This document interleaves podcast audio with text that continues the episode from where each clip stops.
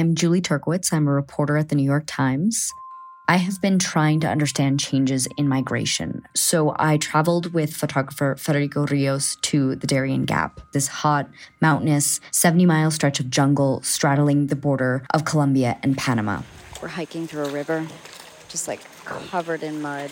Many used to think that this route was impassable, but thousands have been risking their lives to pass through the Darien, almost all in the hopes of making it to the United States. We spent nine days hiking through the gap and weeks building trust and relationships with migrants, with smugglers, with migration authorities to even be able to do this reporting. We interviewed hundreds of people who have made this journey to try and grasp what's making them go to these lengths to find a new life. New York Times journalists spend time in these places to help you understand what's really happening there. You can support this kind of journalism by subscribing to the New York Times. From the New York Times, I'm Sabrina Tavernise. Here's what you need to know today. Here's what else you should know today.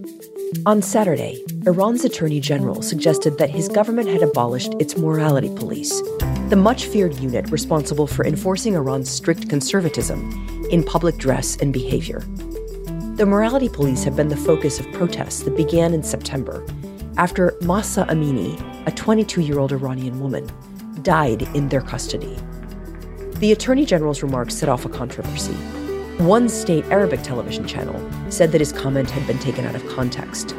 But the foreign minister, as well as one lawmaker, when asked about it, did not deny it.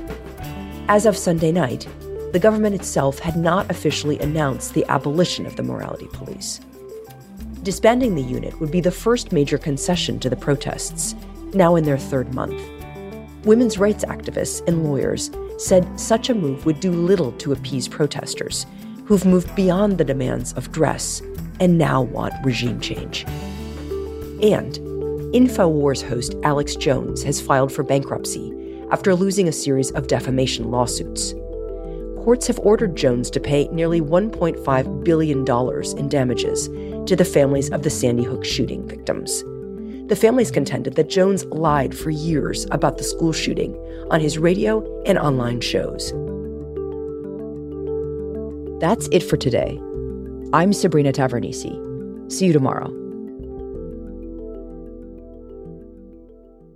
Over the last 25 years, the world has witnessed incredible progress from dial up modems to 5G connectivity, from massive PC towers to AI enabled microchips. Innovators are rethinking possibilities every day. Through it all, Invesco's QQQ ETF has provided investors access to the world of innovation. Be a part of the next 25 years of new ideas by supporting the fund that gives you access to innovative companies. Invesco QQQ. Let's rethink possibility. There are risks when investing in ETFs, including possible loss of money. ETFs risks are similar to those of stocks. Investments in the tech sector are subject to greater risk and more volatility than more diversified investments. Before investing, carefully read and consider fund investment objectives, risks, charges, expenses, and more in prospectus at Invesco.com. Invesco Distributors, Inc.